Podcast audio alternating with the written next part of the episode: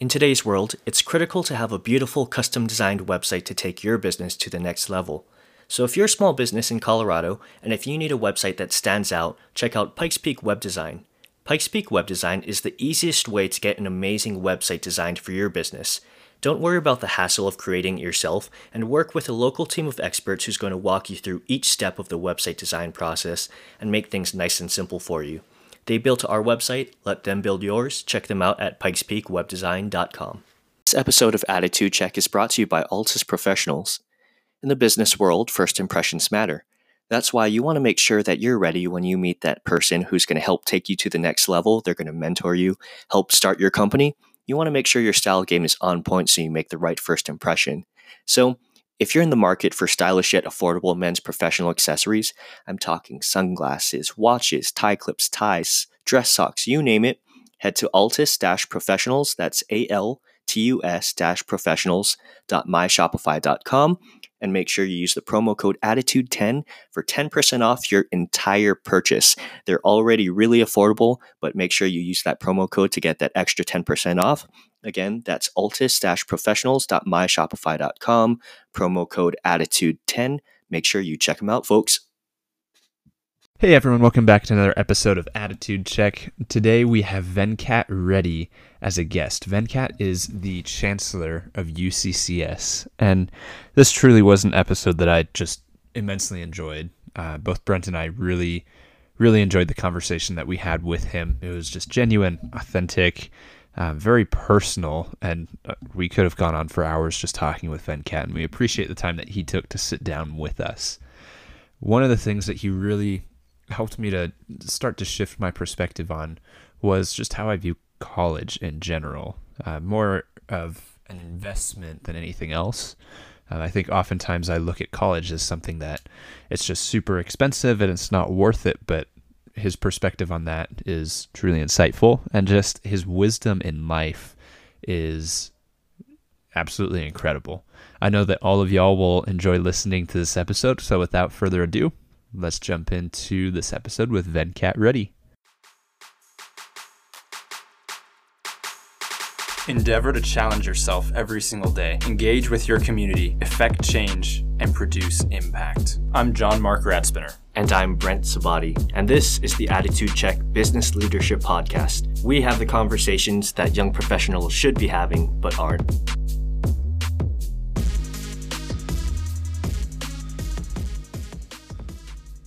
Hey everyone, welcome back to another episode of Attitude Check. Today we are excited to have Venkat Reddy as a guest. Venkat is the chancellor at University of Colorado at Colorado Springs, which is my alma, alma mater. So we're super excited to have him as a guest. So Venkat, welcome. I'm excited to be with you guys. Awesome. So, as usual, we like to start off with an icebreaker question. And the question I have today for you is When was the last time you laughed and what did you laugh at? So laughing is probably an everyday thing for me because it doesn't take much to make me laugh. So I could laugh at a joke I'm reading. I could laugh at a joke that you might make because I'm a big believer. I think uh, everyone should be smiling and laughing every day. Uh, life is too short.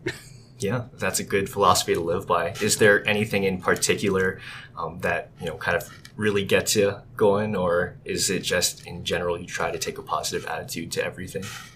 This has been me for the longest time. I remember. I always look at a glass as half full. Um, I see the best in people. I consider myself a perennial optimist. So I always say that there are good things around the corner. Yeah. So definitely. That's uh, I think is something we can take away. That's the first time I've heard that term, perennial optimist. Hard to keep me down for too long. well, when you're leading an organiz- organization as large as UCCS, I think that speaks volumes on your leadership style and you know the outlook uh, for the school. So I think it's in good hands so far. So Venkat, tell us a little bit about your story. How did you get to where you're at? How long do you want the story to be? so, well, it's a. I mean, we'll we'll go back from the uh, time I was growing up in India. Um, I did my undergrad in India, in uh, believe it or not, in agriculture. So when I finished my undergrad, I really wanted to come to the US. I had two options. I want to pursue medical school or come to the US. So the medical school thing didn't work out, so I decided to come to the US. So deciding was the easiest part of it. the hardest part of it is how do you get there? so I do come from a middle income family, so that means didn't have money to pay for college here. Mm-hmm. And so I did apply to several schools, mainly the top 10 schools in Ag Econ for masters. And Penn State responded. And Penn State said, You got admission. So they sent me a letter. And you got to remember, those days computers were really not out there. Mm-hmm. They just started coming out. So it took two weeks for a letter to go one way. And if somebody instantly replied, it takes two weeks for the letter to come back. so a four week turnaround would be extraordinarily fast, right? So I did send out. So I get this letter, which I'm scanning through it and say, "Where's the money? Where's the money?" right. So I had admission. So I said, "Now what do I do?" So I sat down and wrote a three-page letter and mailed it off. And I distinctly remember a couple of things I said in it. How passionate I was about going to Penn State and working hard for the program and the second thing is that even if I gave you my dad's entire paycheck, it wouldn't cover one semester's tuition. And I forgot about it because what do you do after that? so I told you about the one month turnaround. Mm-hmm. After five weeks, I get a letter back from Dr. Frank Good, who was the chair of the Ag Econ department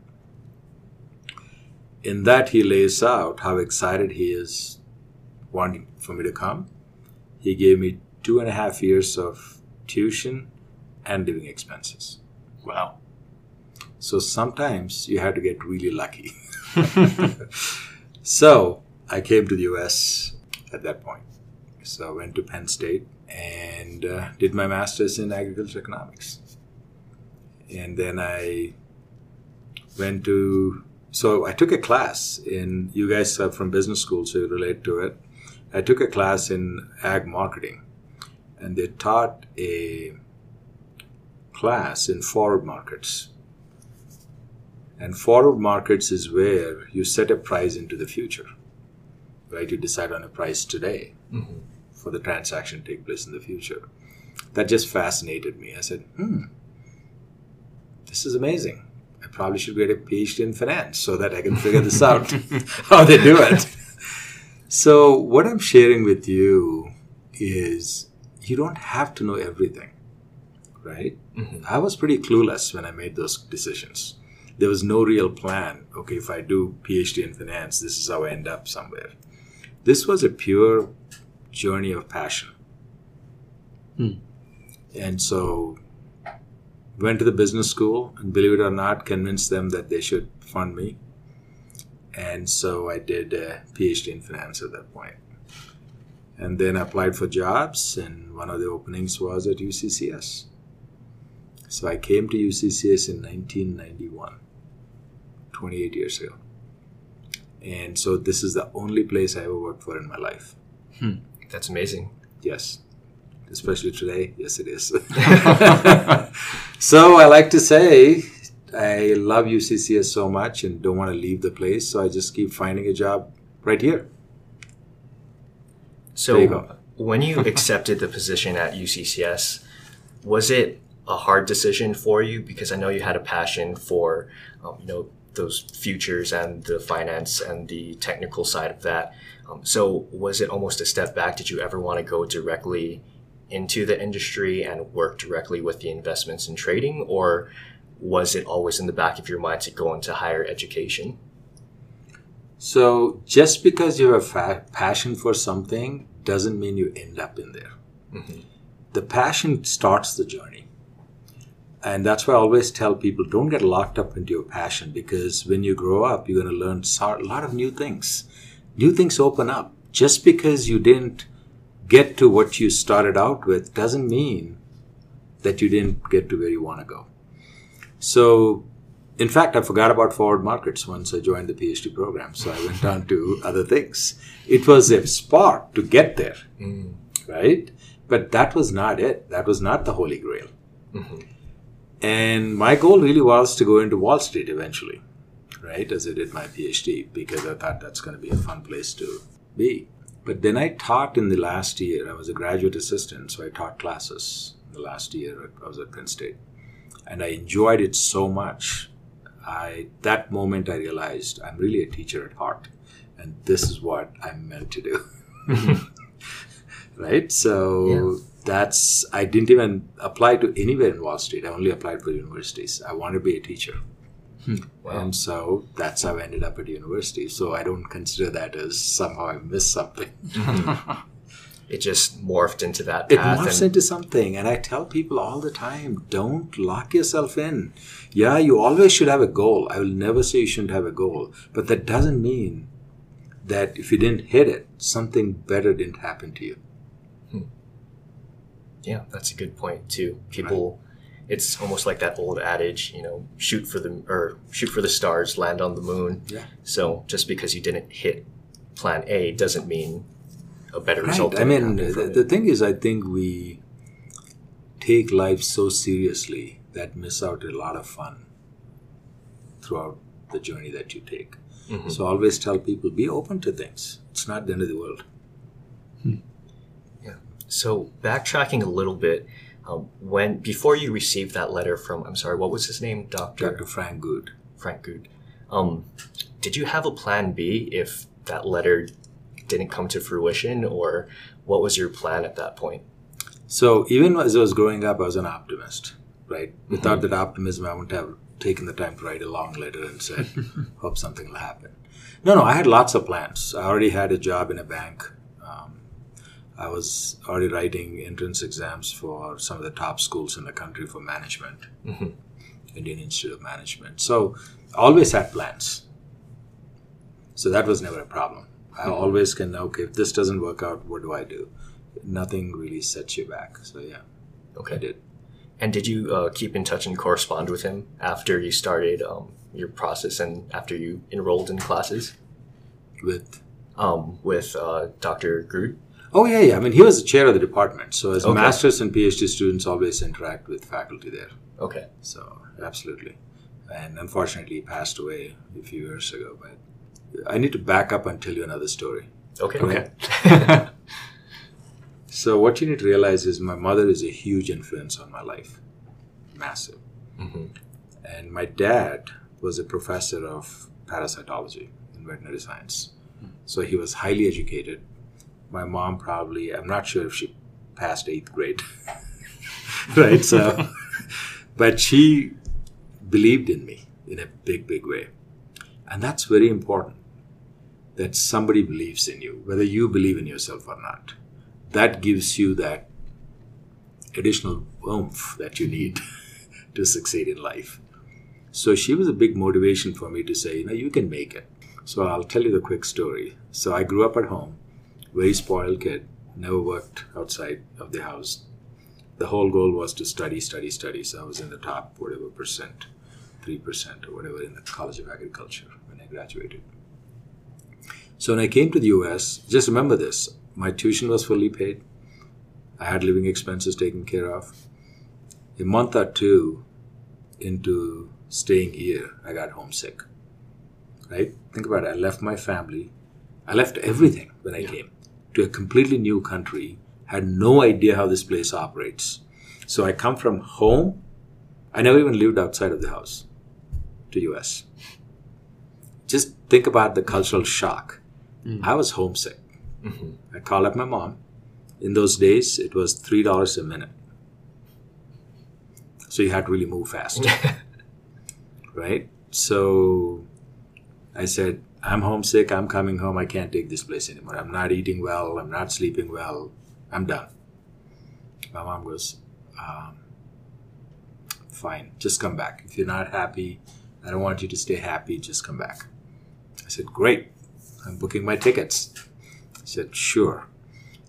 And just before I was about to hang up the phone, she goes, uh, before you book the tickets, just think about your family honor. and hung up. Oh my goodness. so, so that was tough. hmm That was really tough. I was, I still remember crying like nobody's business. I just didn't know where do you go from there? what do you explain? Right? So, so that tells me she believed in me more than I did. She knew I could make it. Um, we're going to come to about the university, but that's part of the reason I enjoy my job so much because there's always somebody like me out there with a little bit of help, hmm they can make it big. Yeah. Right? Somebody who believes in them, uh, somebody who mentors them, coaches them. So I think the possibilities are unbelievable, unreal. Absolutely, and that's something that we've heard from you know a few other guests. Um, first one that comes to mind is Frank Sinclair.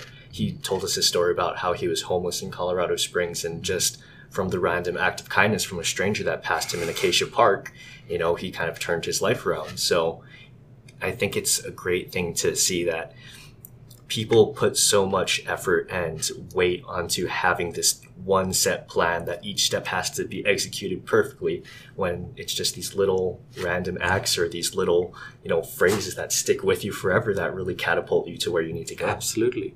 People have to believe no matter how many bad decisions they made in their life, at this particular moment, you have an opportunity to make a right decision. I want you to tell me whom do you know who went back in time and changed their decision? Anybody? no one. Right? Mhm. So that means nobody can do it. So instead of worrying about the decision you made yesterday, think about the decision you're going to make now. That might change your life. Because most of us either spend our time looking back with regrets, with tears, and they look forward with fears. right? Mhm. But you forget to live today. Today is real. So you need to make your decisions today.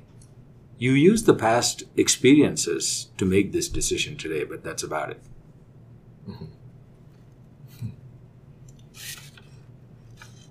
so when your mom dropped that line on you did that come as a shock like you said that she's very supportive and really believes in you was that her normal style of support or was that something kind of new that she dropped? My mom and I had a strong bond. I mean, it was not that. I mean, I knew because honor is a big deal in India, Mhm. right? So, and in other countries too. So, you, I knew why she said that. Um, at that moment, it didn't feel right. Mhm. yeah, I could imagine.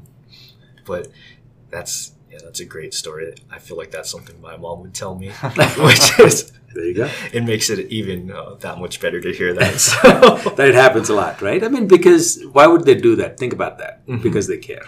yeah, They want you to be successful. They don't want you to give up. So there's lots of things. So it was. I think the shock was because I was all excited to go home, hmm and then it just tanked. So that's a shock effect. so she set up the carpet and then just pulled it out from under. Completely, yeah.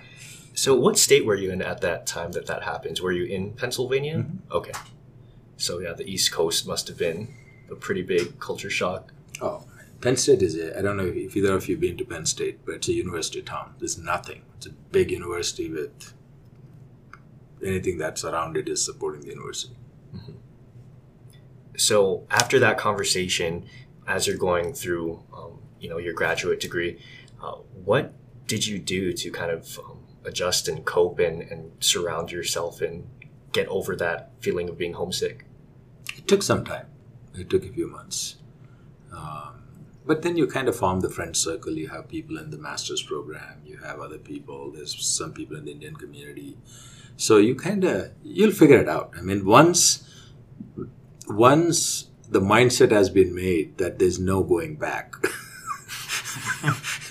now you just have to look forward, Mhm. right? So maybe I couldn't have said what I said to you in words, but I was probably practicing it.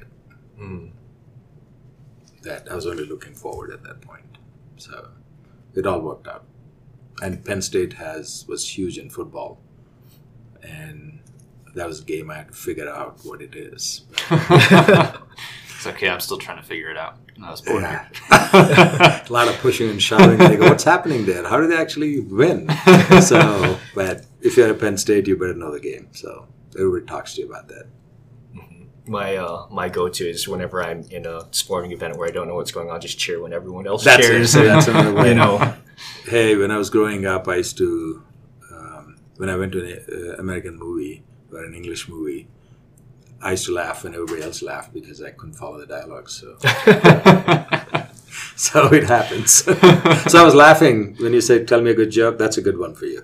So laugh when you have no idea why you're laughing. just when everyone else is. so, yeah, Yeah. because I'd never really spoken English Mhm. when I was growing up in India. I went to the English medium, medium schools, Mhm. so I knew how to write, but never really spoke.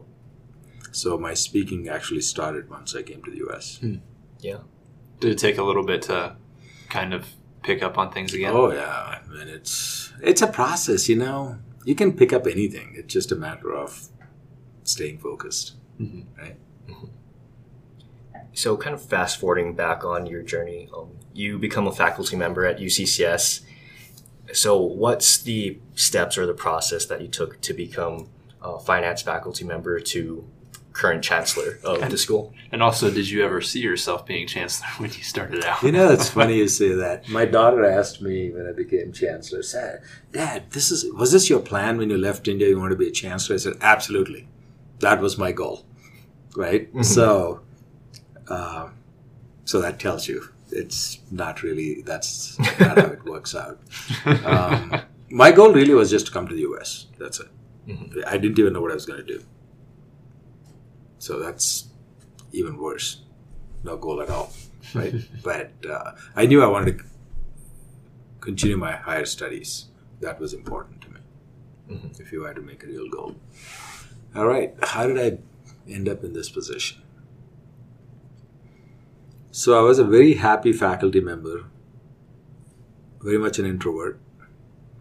Um, I could perform in the classroom, but I was not that easy to talk to people. And I was just going along my way. And then we had this opportunity to start an online MBA program. And this was back in 96. So I came here in 91. So I'm a huge geek. I love technology. That's my biggest regret that I don't have time for my toys. Mm-hmm. So I used to be like, I used to always have the latest gadgets or anything. so, latest computer, latest TV, latest camcorder, whatever.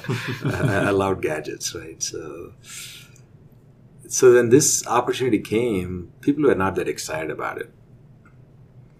I did develop an online class at that time uh, for the MBA program. Then in '99, the dean at that time said, you know, we need somebody to run this online MBA because it's really not doing well. Because there was no nobody leading it, and that was not a thing at that time, online programs. So one of my colleagues, she comes to my office and says, Venkat, why aren't you applying for that position? It's the assistant dean for distance education. And I said, why? I can't even talk. Um, and also, I'm a happy faculty member. And by that time, I had actually won a couple of outstanding teacher awards. So I thought, this is it. This is my life. I'll be a happy teacher, uh, faculty member. And she said, you know, you get to buy technology and you get to experiment with it as part of the online program. I said, huh? Really? so I, I sparked up. And so that's what started my administrative career. So I went into administration. I helped build the online MBA program into a very highly successful program. Uh, at its peak, it probably had a $2 million turnover, Wow.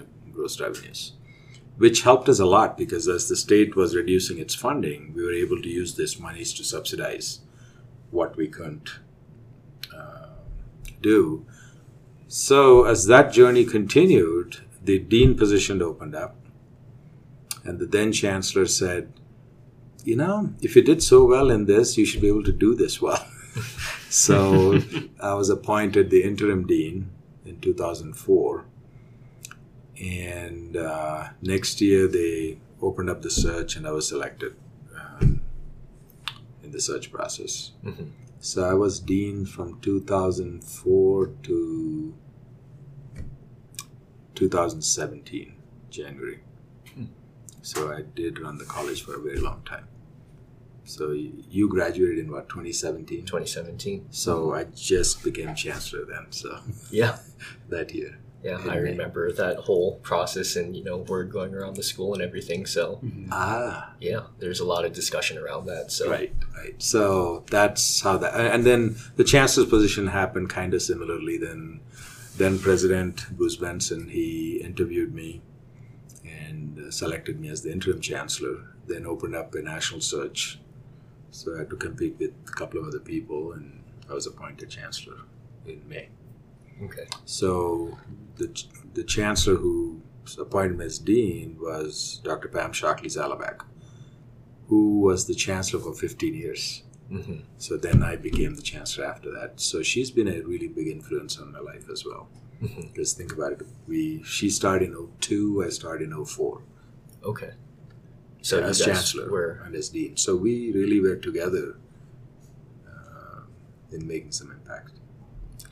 so as far as your involvement with the school, and I guess on a side note to that, your actual um, job duties, what's the biggest difference and your favorite and worst part about becoming or moving from the position of dean to chancellor?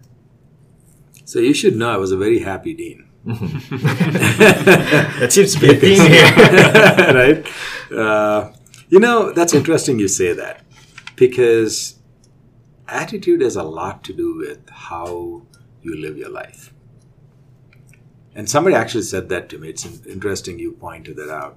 Somebody, I was telling the same story to someone saying, you know what, I enjoyed every job I did. I was a very happy faculty member. I was a very happy assistant dean. I was a very happy, I did an associate dean for a year in between.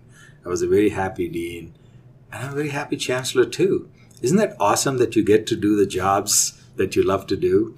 And he said, uh, What's common throughout that theme? it was really you because it's the attitude. How do you approach something and how do you make it your own? Right? Because administrative jobs are generally very challenging jobs. You got so many things that are up in the air that you're supposed you're responsible for, accountable for. So, but I think attitude is very, very important. Um, not only just to be successful, for you to be truly happy with what you're doing, right? And if it senses that you're not really happy in the job, you need to move on, right? I mean, you shouldn't be doing a job that you're not happy at. You spend a lot of time in it. Um, so let's get back to your question. So, as far as moving from dean to chancellor, what were the biggest shifts as far as um, your involvement with the school and your actual job position? When you say involvement with the school, with the College of Business, uh, with or College with of the Business University. or with the, I guess, the greater university Yeah. network. So let's talk about the Greater University because um, the College of Business is somebody else's problem now, right? so that per- whoever that person would be is the one that has to make sure that the integrity is there and they continue to be make it successful. So once I moved into the chancellor's position, I immediately shifted to worrying about the campus because now it's a much bigger responsibility. Mm-hmm. The interesting part is, even though I was part of the campus for a very long time, right, I still needed to know my own campus. Mm-hmm. I knew the College of Business really well, and hopefully left it in in much much better shape than I found it as a mm-hmm. dean, right? But for the campus, once I came on board, I needed to learn more about the rest of the campus. So I actually uh, had met with lots and lots of small groups just to learn about what their aspirations are, what is it they want to accomplish. Because at the end of the day, what's a campus? The campus, I was talking about this as part of our strategic planning process. We are only whole when students, faculty, staff, alumni, and community, we all come together That's what makes a campus, right? This is about us thinking the bigger vision for the campus together. How do we make this thing move forward? How do we take it to the next level? But it takes a lot of people. Mm-hmm. So the chancellor's role primarily is to build lots of relationships and inspire the campus citizens to take us to the next level. Mm-hmm. Because, and how do you go about inspiring? That means they need to feel that they're valued on campus. They need to feel that I can make a difference. I can make a difference on my own. I can make a difference with people I work with. Mm-hmm. And so, what I discovered along my journey there is how big a heart our faculty and staff have for our students. That was phenomenal. That means that's something which was a gift for me in hmm. terms of having a culture like that. So, um, so continue to, for me, culture is the most important thing in this whole journey. Because you could have a lot of money, you can squander that away. But if you have a strong culture, that culture will make the money. Mm-hmm. And you're still enjoying what you're trying to accomplish. Hmm. So, so I've emphasized a lot on culture. I'm not, I've not made money anything less. You do need money to get things done. you do it in different ways. So, what strategies have you used to build the culture you want within the university? Because a university is a very unique institution compared to other private businesses or other, you know, public sector um, institutions. So, is there anything in particular that you use to help um, bolster that culture across campus throughout the faculty and the students? So culture is like turning a cruise ship, right? Mm-hmm. It's not that easy because culture is what it is. Not that our culture was broken, right? So, but you start putting some of the core values that you believe in would advance the university in that culture piece. So, I've always preached a culture of respect, compassion, safety, and excellence. For me, respect is paramount because respect cuts across age, gender, race. You pick anything, mm-hmm. wealth, status, it cuts across everything. So you have to respect each other because you're fellow human beings, not because I have a higher title than you or you have more money than me. That should not come in play. So when you respect each other in an organization, you can have difficult conversations, right? It's not kumbaya. It's about you can have tough conversations, but then you can come back to the table because you care. So I the often I tell people, think about it. Everybody can tell if somebody is respecting you, even a stranger. Mm-hmm. Even if you don't know if that person has ethics or integrity, you know that they're respecting you, hmm. right? And so that can be garnered right away. You can tell right away. So there is somebody respects you, then you're more likely to be more approachable. You're more likely to open up. Compassion is about caring about others, helping each other succeed. Right? So you start with respect, then you think about how do I help the other person succeed. Right? Safety is about I want everyone on this campus to feel safe both mentally and physically, no matter who you are. And excellence is about how do we put UCCS on the map together that everybody thinks, hey, UCCS is at a is a great institution, right? And that you have to earn. So I've been talking about that. I talked about it from the day I was preparing for the interviews for the chancellor, mm-hmm. and even till today, I talk about the same thing. Not that you can't talk about a lot of other things. You can talk about ethics, you can talk about integrity, you can talk about trust. They all kind of play into it. Mm-hmm. But I want people to start relating to each other with respect first. Because then you can get into all these other things. If I don't respect you, why would I trust you? Yeah. Why would I care about your ethics or integrity? So, not saying that they're not important, but it starts with this. So, shifting that culture or improving the culture was obviously a big part of your mission when you became chancellor. Um, another thing you mentioned was increasing accessibility to students. Um, more specifically, I read in a, a past interview you did, um, you wanted to increase uh, accept or graduation rates and decrease dropout rates. Correct. So there's obviously a lot of moving parts to solving that issue, a lot of people who are involved. Um, as far as a proactive approach that students can take to help, because I think that's something that everyone can get around, right? No one wants to have to drop out of college and everyone wants to graduate. Um, what advice or what guidance would you give to students who are going to enter the university system where they can improve their odds of not dropping out and graduating? So it has lots of pieces to it, right? I mean, first of all, you're spending money to go to college. so you should probably put some value on it.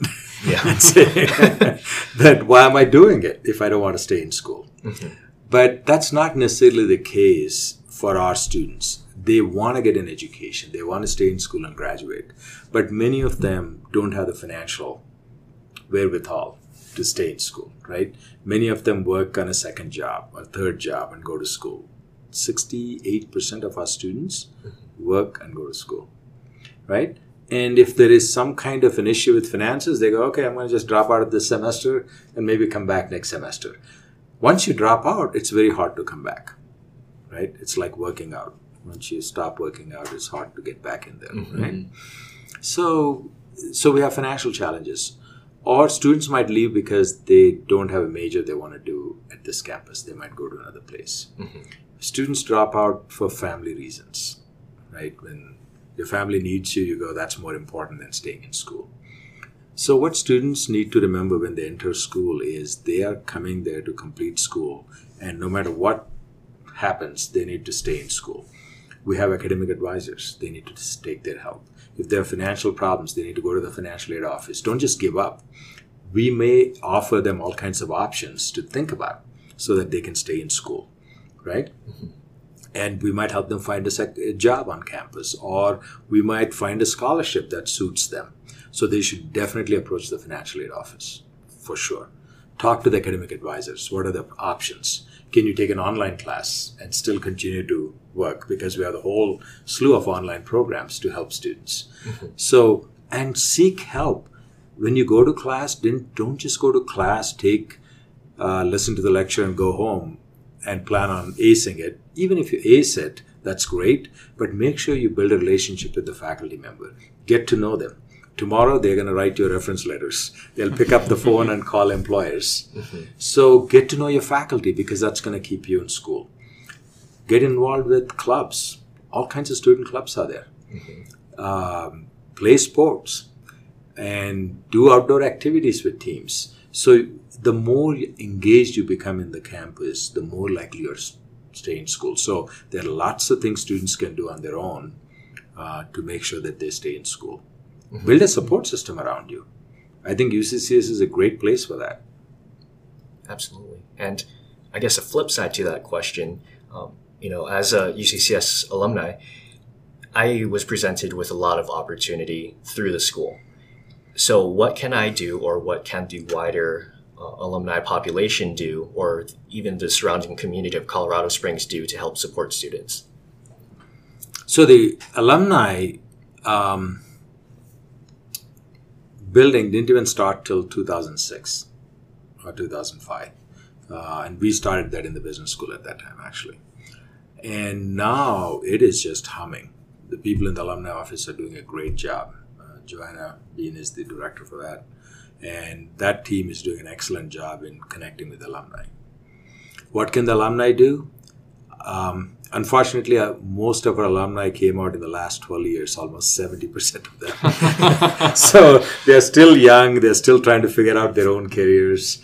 So we have to wait till they become rich and famous, right? So, and, I want all of you to become rich and famous, right? So that you can uh, support these students who are so well deserving of an education. Uh, so that's one thing.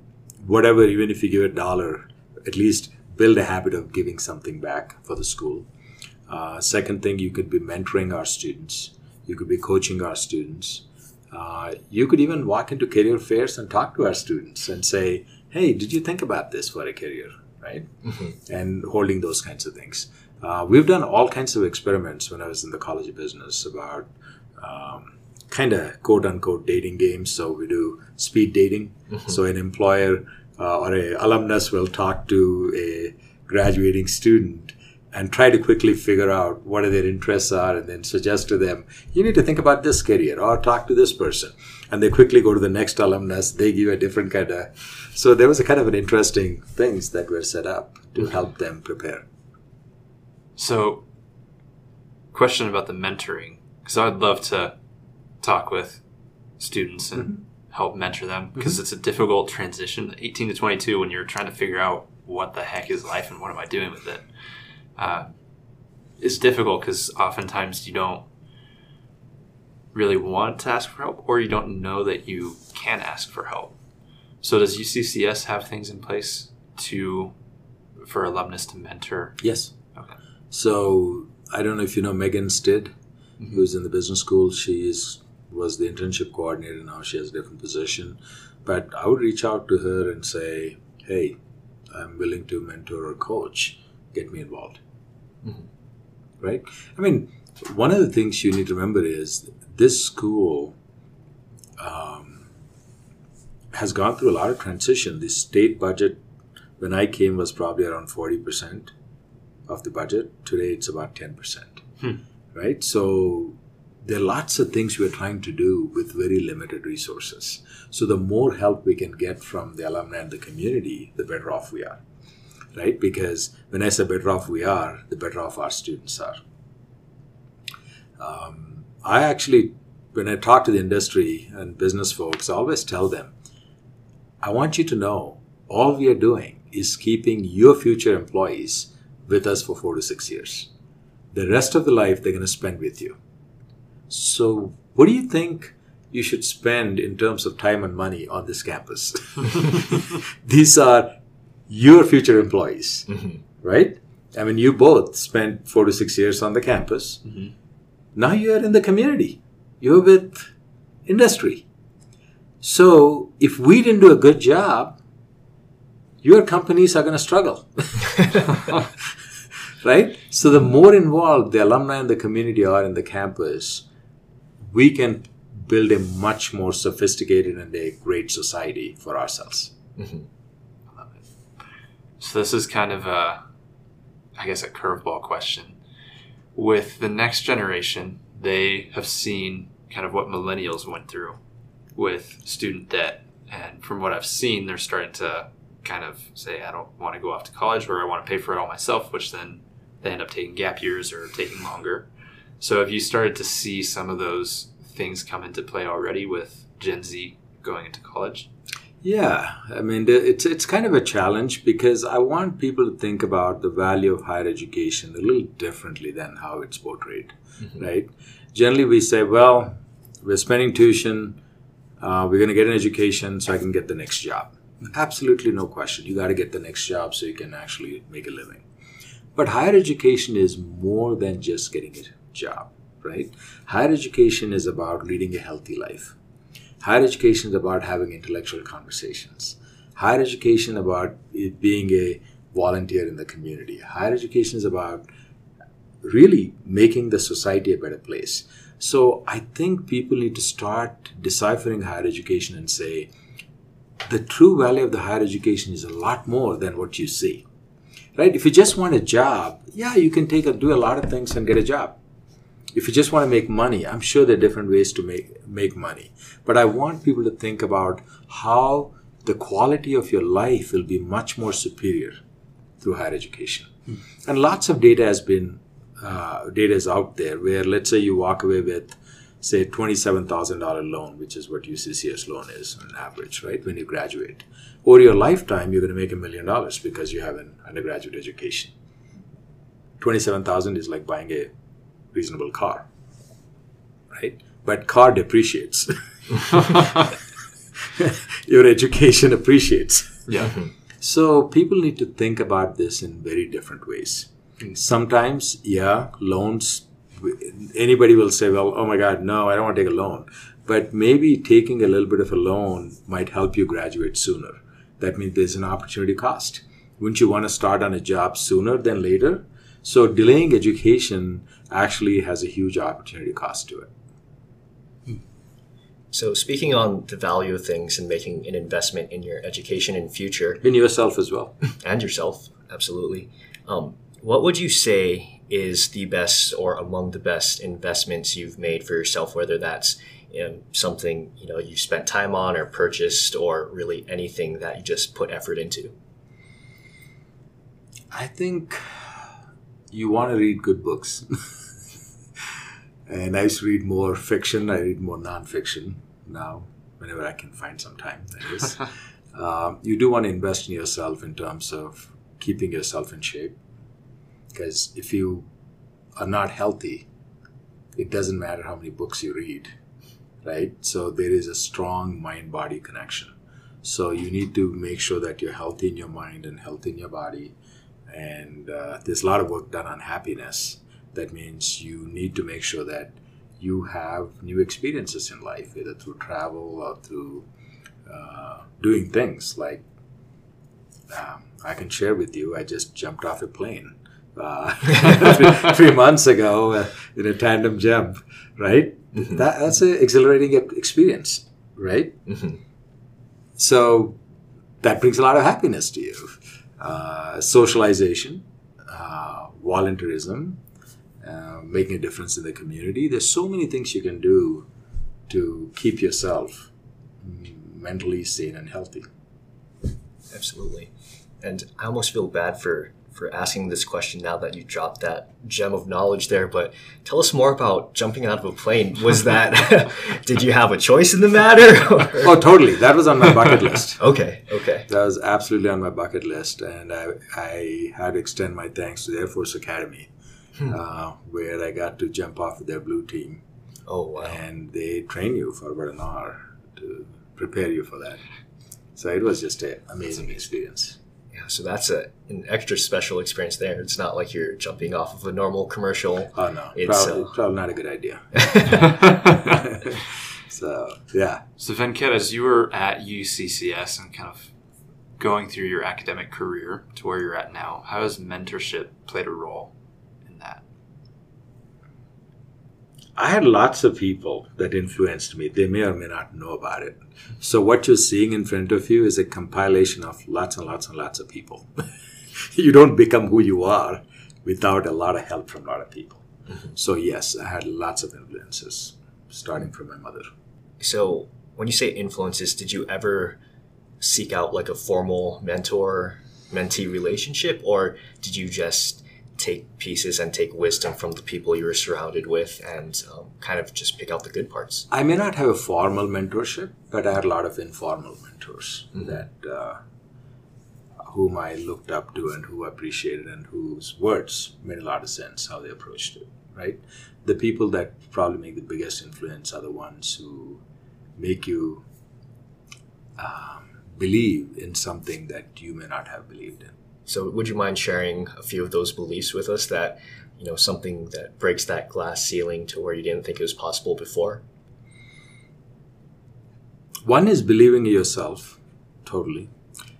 And the thing that actually got me through the examples I gave you, a lot of that has to do with grit. Just putting your head down and saying, I'm just going to make this happen. right? So you do have to have this unwavering grit if you want to accomplish something. Mm-hmm. And not just kind of gr- grit without a plan is no good either. right? You need to know what you're planning on accomplishing. Mm-hmm. Right? And along the way, you could deviate and say, you know what, instead of that, I'm going to do this. That's okay. But you still need to have a goal that you go after. Even as a chancellor, I when I talk to people, I talk a lot about, you know, please evaluate what you're doing every day right? Are you working towards an outcome or you're just going through an activity? Because most of us just do activity and then we come back home and say, oh my God, I'm tired. I worked really hard. I'm saying pause and say, okay, you worked hard. To what end? Let's make that count. so, whenever we all need to pause periodically and reflect on things we're doing and say, okay, I worked really hard. That's great. now, what happened because of that hard work? And is that what I want to see happen? Mm-hmm. So you need to get a little smarter about outcomes. What am I working towards? And keep adjusting your activity to that outcome. Mm-hmm. You can't say, I really want a healthy life, but I'll work out when I feel like. Yeah. is not exactly that. So you'll see people. I mean, I've seen this too, and I'm also a culprit and victim of this. You, since you didn't work out, you'll go to the Y or you'll you'll work out like crazy for two hours because you didn't work out for a month. uh, that's not gonna exactly lead you to the outcome, right? So how do you prepare consistently to do what you need to do, right? So I always challenge people to think about outcomes and then reflect back on am I doing the right activity to get to that outcome? So beginning with the end in mind. Correct. Right. So that can be pretty powerful. So I learned that. Anybody who wants to succeed today in a leadership role needs to have a very high level of emotional intelligence. To translate that to you very in simple words, lots of great definitions are out there is make sure that you know who you are, understand yourself. Mm-hmm. Second thing, understand others. when you can do that, now you can make connections. Mm-hmm. Right? If you're not comfortable in your own skin, how are you going to lead anybody? Yeah, and I think that's a great point because in today's narrative, when you hear people talking about emotional intelligence, that beginning part's always left out about knowing yourself first. Because Correct. when people hear that, they think how to communicate, how to read people, how to know what they're thinking, but it's never introspective. Right. You have to do that first. You have to know yourself. You need to know your flaws. You need to know your strengths. Right? Then you can keep adjusting to that, saying, you know what, this is not my thing. So I'm sure Brent is better about this. So let him do this thing because I know I'm not good at it. so that's the power of knowing yourself. You don't have to prove that you can do it. There's no reason for it. right? That you believe in people, you need to be able to delegate to people who have those strengths and get the work done. Being able to kind of take a step back and tell people these are the areas that I'm flawed in, these are the areas where I could use improvement and I need help, it really makes you step back away from your ego. And in today's world where everyone is competing for that first place position and everyone wants to show off the things they're doing great, um, what can you recommend as exercises in, you know, taking your ego out of things? You just have to be authentic. There's no alternative to that. We all have egos. Nobody can say, I don't have an ego. But I want to ask you, what is ego? It's hard to put a finger at it. Where is your ego? Right? this is a made up stuff that we attributed to ourselves. So let's put that aside for a minute and just be authentic about who you are and take help from others in accomplishing a task. Feeling good about yourself could be ego. right? I mean, you can make up some. I think a healthy level of ego is okay, but um, don't let it come between relationships, between making something good happen, because there's so much help this world needs. So let's do what we can in our own space, right? For example, at UCCS, we have first generation students, we have low income students, we have military, active military and their families, right, for students.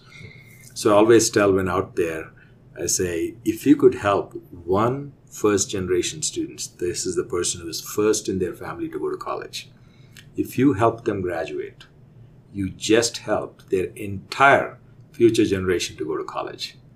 Think about how powerful that is. If you had to mentor a student, pick somebody who's first generation. Pick somebody who's low income. Right? Pick somebody who's in the military. Because they all are looking for new ways of looking at the world, new ways of thinking about things. So there's a lot of good to be done. So let's not waste our time with egos and unnecessary politics.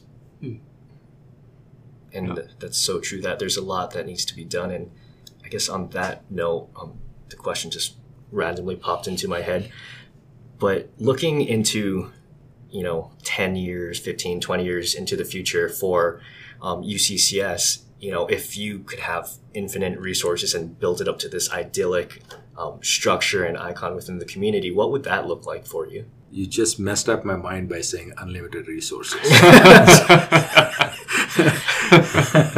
so you know, there's so much that can be done with unlimited resources, right? Because um, we, I, if you've been watching the news, we have a new president, President Mark Kennedy, who joined on July 1st.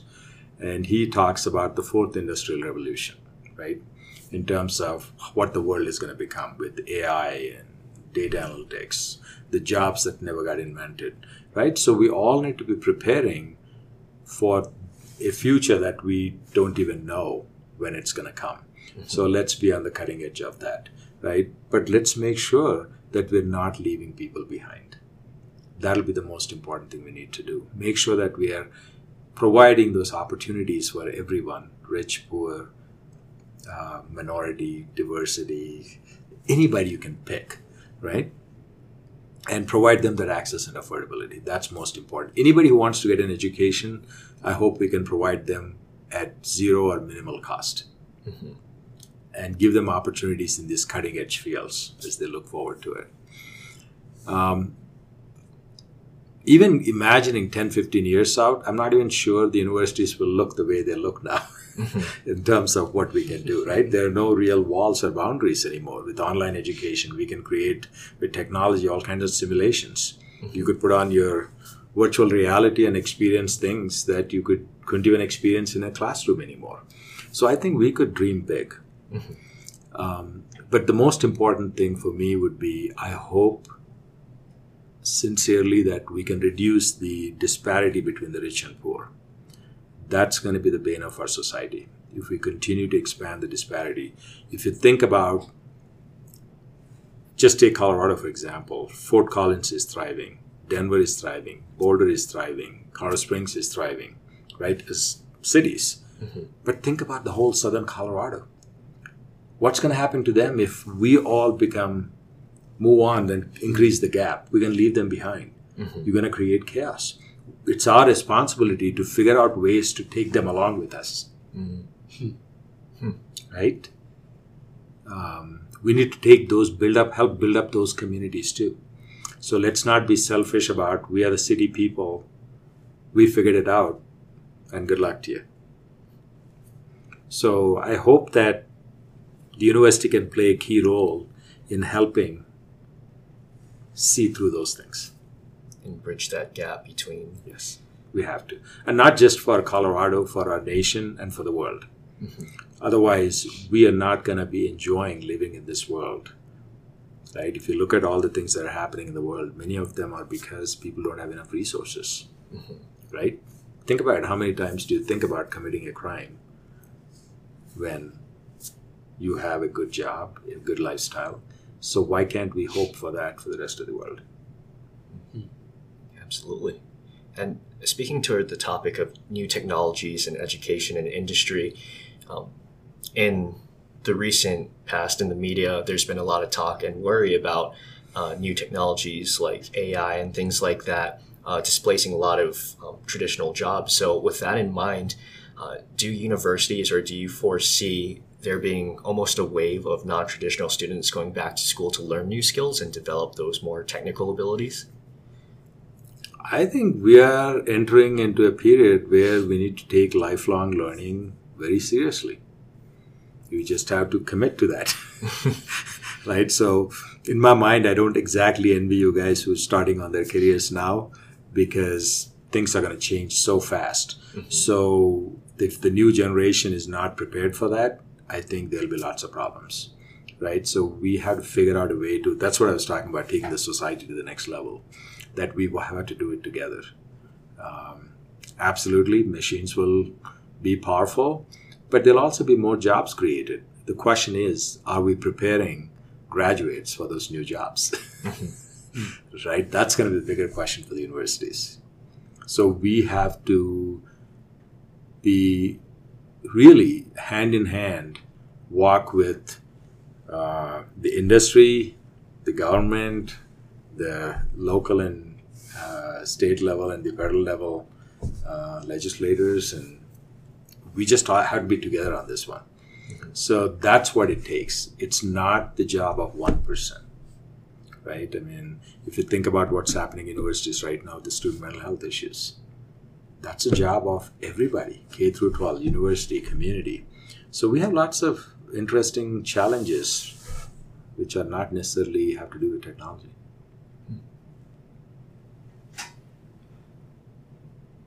Venkat, you're successful in your academic career and you're also involved with the community and you're also, you have a family. So how do you, what are some of the rhythms that you put in place to keep yourself centered and make sure that you spend your time in the right places? So I do have family, but both my kids, they've gone to college and they are working. So at least that pressure is not there to be home, right? Um, my wife works and she's also very highly connected into the community. So she also has a reasonably busy lifestyle. so, uh, but I do believe in a life balance. I play racquetball a couple of times a week. Um, I do spend time with my friends. I think this job requires a lot of stamina because it can start early in the morning and go into late night, depending on the day. Um, so, but you you have to know. I knew what I was getting into, so you will rarely see me complain about my job. so you have to enjoy. I genuinely enjoy people. That makes the job a lot easier because if you can't take that, it's going to be really hard. I mean, if you get exhausted with it. But there are days that I'm exhausted. so I just had to give myself a break and say, hey, you know, cool it. yeah, take some time and then come back to it. Um, but I have a lot of great people on the campus who support me quite a bit and help me. A lot of great friends in the community. So I think that that that community helps you do these jobs and people who believe in you. So there are a lot of factors that are not easy to identify. But I do work hard to make some time for myself so that I can stay focused on the job. Venkat, as we close out, we're going to ask some quick bullet questions. So, what is one book that you recommend? Radical Candor. Hmm. What is one resource that's helpful for you in everyday life? I meditate all day long. Could you explain that, expound on that a little bit more? Okay. So I really work hard to maintain the calmness of the mind. So no matter what the situation is out there, I work hard to stay calm. No guarantee that I would all day long, right? But most of the time, you'll, you'll rarely see me out of my zone. So meditation sometimes it's interpreted as okay, you're going to do half an hour of meditation, hour of meditation. My thinking is you need to be meditating all day long. you can't be calm for half an hour and explode after that. Yeah. so yeah, so I think that's one resource that's internal for me. That uh, again, emotional intelligence, if you will. Well, Venkat, again, it's been such a pleasure to have you on the podcast. Thank you for taking the time to talk with us. Recommend one parting piece of guidance the best way to connect with you, and then we'll say goodbye. Best way to connect with me, you got me out here, so you know how to connect with me. Um, but yeah, just chancellor at uccs.edu. Uh, people can reach out to me, and uh, um, we'll work hard to make time. And I just want to say, uh, I'm really feeling proud that you both are alumni of the campus, and you both are doing well, and really enjoyed interacting with both of you today. Again, thank you for being here. All right. This is John Mark And this is Brent. signing off. Thanks so much for listening to this episode of Attitude Check. Again, we really enjoyed this conversation with Venkat. He had a lot of wisdom and a lot of insight. And I can honestly say that one of my biggest takeaways is to, since I am an alumni of UCCS, University of Colorado, Colorado Springs, I'm going to start looking for people that I can mentor and really help through some of the difficult transitions that I went through without any help. We have a lot of exciting guests coming up. Brent and I have been able to talk to some absolutely incredible leaders in Colorado Springs, and they've agreed to be on the podcast. So stay tuned. Check back every first and third Tuesday of the month for a new episode of Attitude Check. And be sure to like us on Facebook and subscribe to this podcast on your face, favorite podcast hosting platform because let's face it, you know you want to. Thanks so much, and we'll catch you next time.